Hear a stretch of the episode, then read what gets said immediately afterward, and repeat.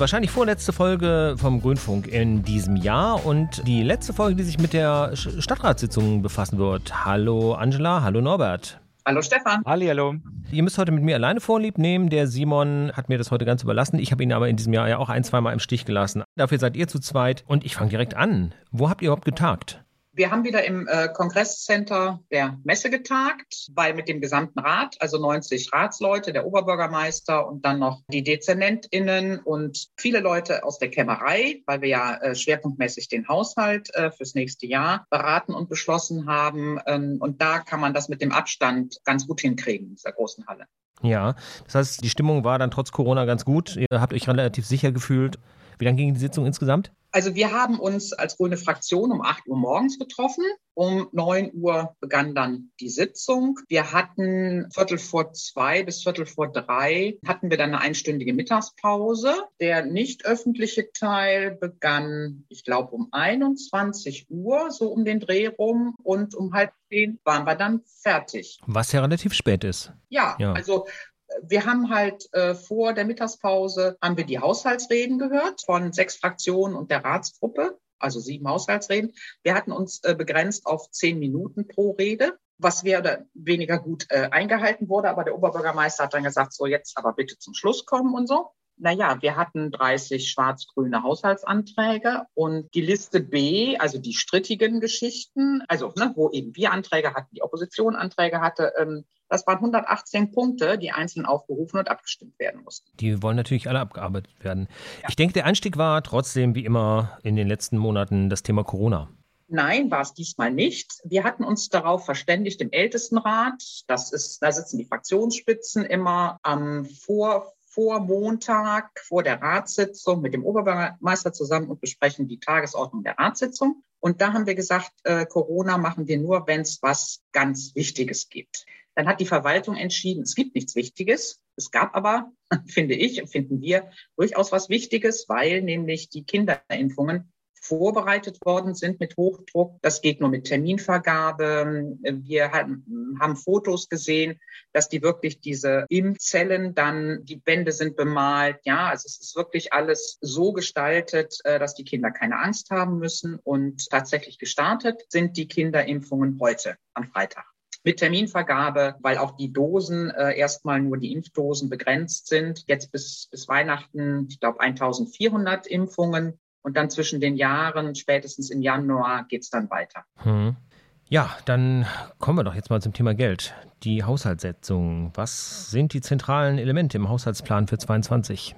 Ja, die zentralen Elemente sind, dass wir einen Aufwand haben von über drei Milliarden Euro. Der Ertrag ist um ungefähr 200 Millionen Euro niedriger. Das heißt, wir haben ein Minus am Ende in der Stadtkasse, weil wir 200 Millionen Euro über das ganze Jahr mehr ausgeben, als wir einnehmen.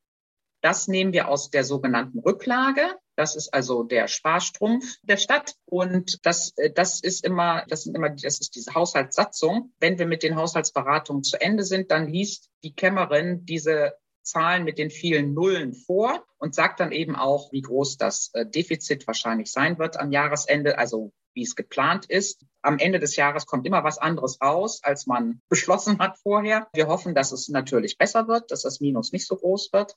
Und ja, dann gibt's noch ein paar unstrittige Geschichten, Nachmeldungen von der Verwaltung, was die noch im Haushalt verändert hat. Und dann gab's eben Liste B, schwarz-grüne Anträge, Anträge der Oppositionsfraktionen. Das waren insgesamt 118 Punkte, die dann einzeln abgestimmt werden mussten. Und das dauert seine Zeit.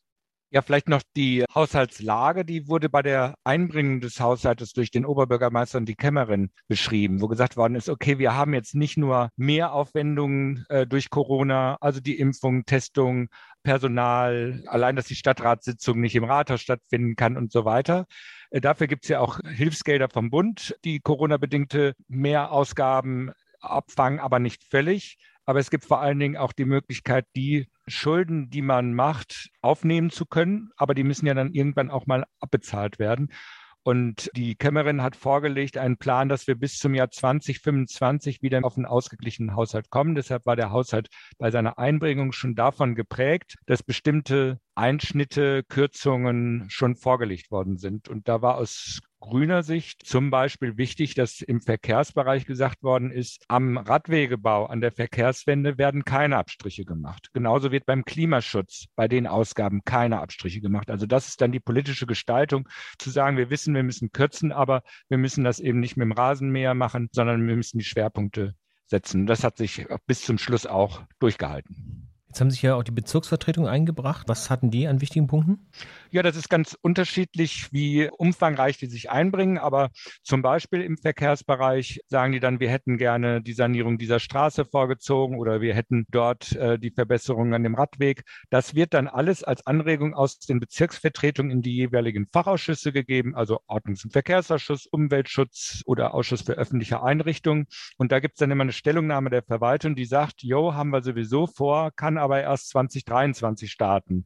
Oder nein, ist überflüssig, weil es wird im Zusammenhang mit der und der Maßnahme gemacht. Oder ähm, anderes ist wichtiger. Und das wird dann einzeln auch in den Fachausschüssen aufgerufen, weil es natürlich in der Gesamtverantwortung des Rates und des Haushaltes liegt. Aber so bringen sich die Bezirksvertretungen ein, manchmal mit Erfolg, manchmal mit Anstoß geben zumindest. Und manchmal muss man auch sagen, nee, anderes ist wichtiger. Angela, du hast in diesem Jahr die Haushaltsrede gehalten ja, Norbert und ich, wir wechseln uns jedes Jahr ab mit der Haushaltsrede. Mhm. Jetzt lag die Kunst darin, sich auf zehn Minuten zu beschränken. Das kam mir sehr gelegen. Ich habe natürlich darauf abgestellt, dass die Corona-bedingten Folgekosten die Stadt nicht alleine stemmen kann, dass wir als Stadt auch besonders gebeutelt sind, weil wir stark sind durch die Gewerbesteuereinnahmen. Die sind ja vor allen Dingen im letzten Jahr, aber auch in diesem Jahr noch weggebrochen. Also ist kaum was reingekommen, weniger als erwartet. Die Wirtschaft erholt sich jetzt so langsam wieder, aber für den städtischen Haushalt, Flughafen gibt Geld, um die Verluste der Rheinbahn auszugleichen. Die Messe tut das und die Stadtwerke. Im Moment äh, verdienen nur die Stadtwerke Geld. Das heißt, der Flughafen hat sich auch noch nicht so weit erholt, dass er wieder äh, Zuschüsse, Zuschüsse liefern könnte. Nein, hm. überhaupt nicht. Und äh, deswegen das ist eine Herausforderung für die Stadt, äh, zu gucken, wie wir äh, in den nächsten Jahren die Verluste der Rheinbahn ausgleichen können, ohne die Gewinnausschüttung. Und eben das ist klar, dass eben, äh, das sind auch Corona-bedingte Folgekosten. Die, die kann auch eine gewerbesteuerstarke Stadt wie Düsseldorf nicht alleine tragen. Da sind wir auf Bund und Land angewiesen. Ich habe gesagt, dass wir uns sehr freuen über die neue Ampel-Bundesregierung weil wir da unter anderem äh, endlich jetzt äh, konsequente Klimaschutzgesetze erwarten für die Klimaschutzmaßnahmen auf kommunaler Ebene dann auch frisches Geld aus Berlin. Ich habe auch gesagt, dass wir ähm, Schwarz-Grün uns aufgrund der Haushaltslage mit unseren Anträgen auch finanziell zurückgehalten haben. Aber wir haben viele kleine Projekte verstetigt, fortgesetzt, zum Beispiel im Integrationsbereich, im Gesundheitsbereich, im sozialen Bereich. Also da nehmen ja vor allem die Träger der freien Wohlfahrt Aufgaben für die Stadt wahr. Also wir haben die Transberatung von einer halben auf eine ganze Stelle aufgestockt für die nächsten Jahre. Wir werden die Welcome Points für die Geflüchteten, werden wir fortführen und äh, weiterentwickeln. Also viele kleine Punkte. So kommt man dann insgesamt auf 118, also Schwarz-Grün 30 Anträge in dieser Art äh, und, und die Opposition noch dazu. Hm, also wie gesagt, finanziell haben wir uns zurückgehalten, aber wichtige Sachen, die wir zu Ampelzeiten aufgesetzt haben, die wir jetzt mit Schwarz-Grün fortsetzen. Vielleicht zwei wichtige Punkte noch, die für Unruhe gesorgt hatten. Die Kürzung bei der freien Szene in der Kultur die konnten wir zurücknehmen. Also das war ein wichtiges Signal in die Kulturszene hinein. Und das andere ist, dass wir aus den nicht verausgabten Mitteln vom Klimaschutzprogramm jetzt einen Topf für Klimaanpassungsmaßnahmen von jährlich fünf Millionen gemacht haben. Das war nochmal grüne Erfolge. Ja, ihr habt nicht nur über Geld gesprochen. Es gab einen Änderungsantrag der Ratsfraktion von CDU, Bündnis 90 Die Grünen und SPD, Düsseldorf klimaneutral 2035. Tempo machen, Lücke schließen. Was hat es damit auf sich? Ja, wir haben ja als Rat den Klimanotstand ausgerufen, Klimaschutzprogramm aufgelegt, auch nochmal verschärft und würden eben klimaneutral 2035 werden. Und dann muss man einen Fahrplan entwickeln. Mit welchen Maßnahmen will man das erreichen? Und man hat ein Instrument, das heißt Merit Order, in dem alle möglichen Maßnahmen aufgeführt werden und dann gegengestellt, gegenübergestellt wird, wie viel CO2-Minderung das ausmacht. Und dann kann man sehen, aha, da und da müssen wir noch nachlegen. Wir haben die Merit Order für den Bereich der Industrie, wir haben den Bereich für, für die Haushalte und wir haben den Bereich Verkehr. So, und der Bereich Verkehr wurde vorgelegt vor einigen Wochen. Und da hat man festgestellt, selbst wenn man alle Maßnahmen, die im Raum stehen, die noch gar nicht beschlossen sind, aber selbst alle Ideen, die so im Raum stehen, umsetzt, bleibt immer noch eine Lücke. Das heißt, dann ist immer noch nicht das Ziel der Klimaneutralität in diesem Sektor erfüllt. Und da haben wir dann äh, gesagt, da muss mehr geschehen. Da müssen wir auch ständig kontrollieren, also immer wieder einen Monitoring-Prozess haben, um zu wissen, wo stehen wir, welche Maßnahmen müssen wir verschärfen, ausweiten, früher einsetzen lassen. Und das, da gab es eine Idee von der SPD, es gab eine Idee von CDU und Grünen. Und wir haben dann gesagt, das machen wir am besten gemeinsam, damit es eine sehr breite Mehrheit gibt, die diesen Prozess trägt. Und das ist am Ende auch gut gelungen. Kannst du uns jetzt noch den Begriff Merit Order erklären?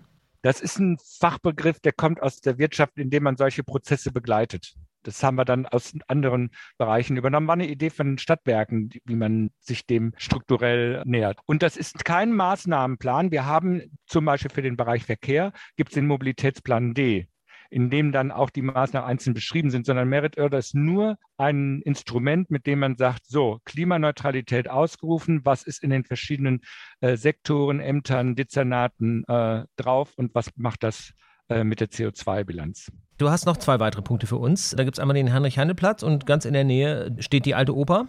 Ja, genau. Also bei der Oper hatten wir einen langen Prozess gehabt, wo untersucht worden ist, ob man die Oper am jetzigen Platz, das Gebäude, so sanieren kann, dass sie wirklich zukunftsfähig ist. Das war unsere Lieblingsoption als Grüne, während die anderen ja schnell immer von sehr aufwendigen Neubauten an vielen Stellen geträumt haben. Aber es hat sich gezeigt, dass die Bausubstanz so schlecht ist, dass die Sanierung nach heutigen Brandschutz und so weiter Vorgaben nicht mehr wirtschaftlich wäre. Und deshalb haben wir im Rat mit sehr breiter Mehrheit äh, entschieden, dass wir sagen, ja, wir wollen einen Neubau der Oper planen und haben dafür zwei Standorte, nämlich den alten Standort an der Heinrich-Heine-Allee und den Standort des alten Kaufhofs am Wehrhahn in Augenschein genommen. Die sollen jetzt vertieft untersucht werden. Da ist noch keine Entscheidung für den einen oder anderen.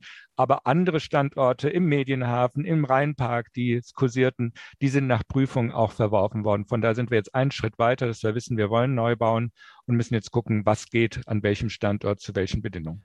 Aber die Oper wurde dann in beiden Fällen im Zentrum erhalten. Genau. Und es ist dann auch die zweite Frage, die ich jetzt hätte damit beantwortet. Das alte Gebäude wird auch gar nicht saniert, also auch nicht für andere Zwecke, sondern wird dann offensichtlich abgerissen, weil sonst würde ja nicht die Option anstehen, dass man da einen Neubau hinsetzt. Wir werden auf jeden Fall noch in dieses alte Gebäude auch Mittel reinstecken, um den laufenden Spielbetrieb äh, zu erhalten. Sind auch Maßnahmen.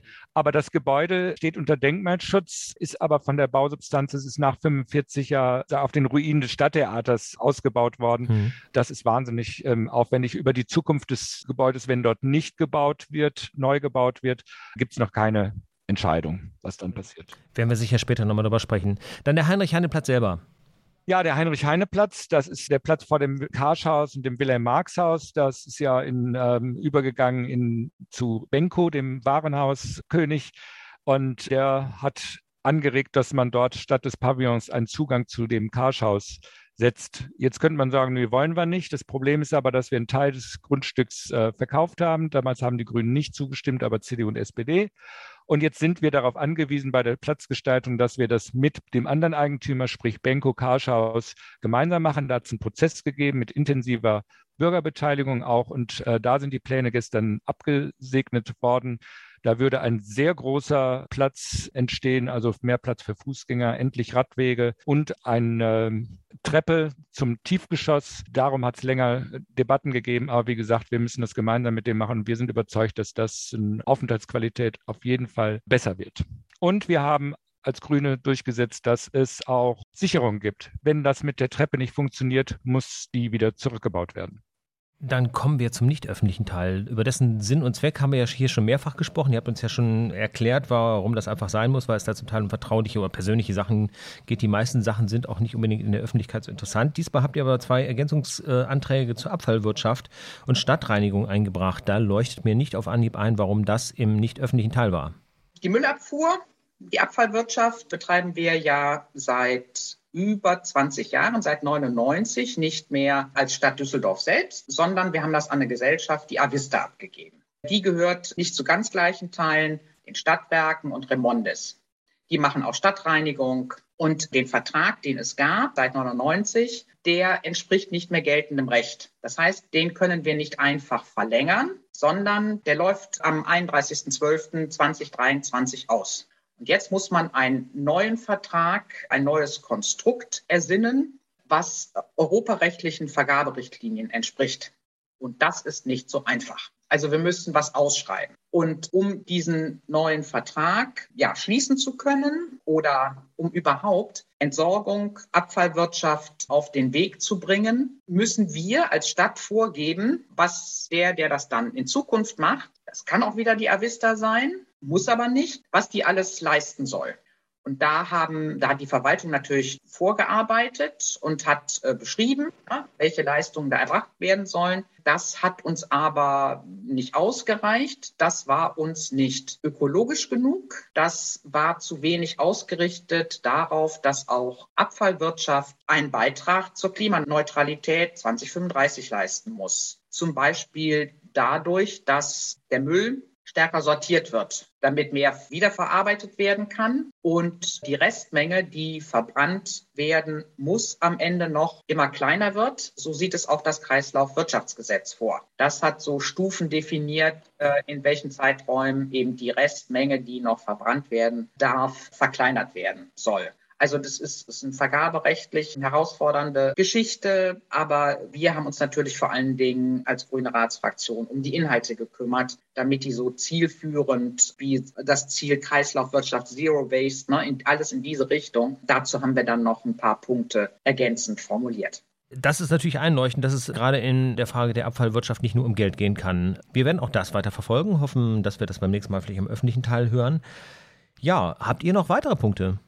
Ja, einen großen Dank, den wir ausgesprochen haben. Natürlich an äh, die Verwaltung, die uns zugearbeitet hat, aber auch nochmal an äh, das Team der Ratsfraktion und vor allen Dingen der Ratsfraktionsgeschäftsstelle. Also wir wären völlig aufgeschmissen als Ratsleute, wenn wir da nicht super engagierte Mitarbeiter, Mitarbeiterinnen hätten an der Spitze Stefan Soll als Fraktionsgeschäftsführer. Und für die ist eine Haushaltsratssitzung sozusagen der Höhepunkt des Jahres an Arbeitsbelastung. Es hat wieder super geklappt. Ja, dann wollen wir hoffen, dass die jetzt auch genauso wie wir alle den Weihnachtsfrieden finden. Und wann geht es weiter im nächsten Jahr? Wann ist die nächste Sitzung?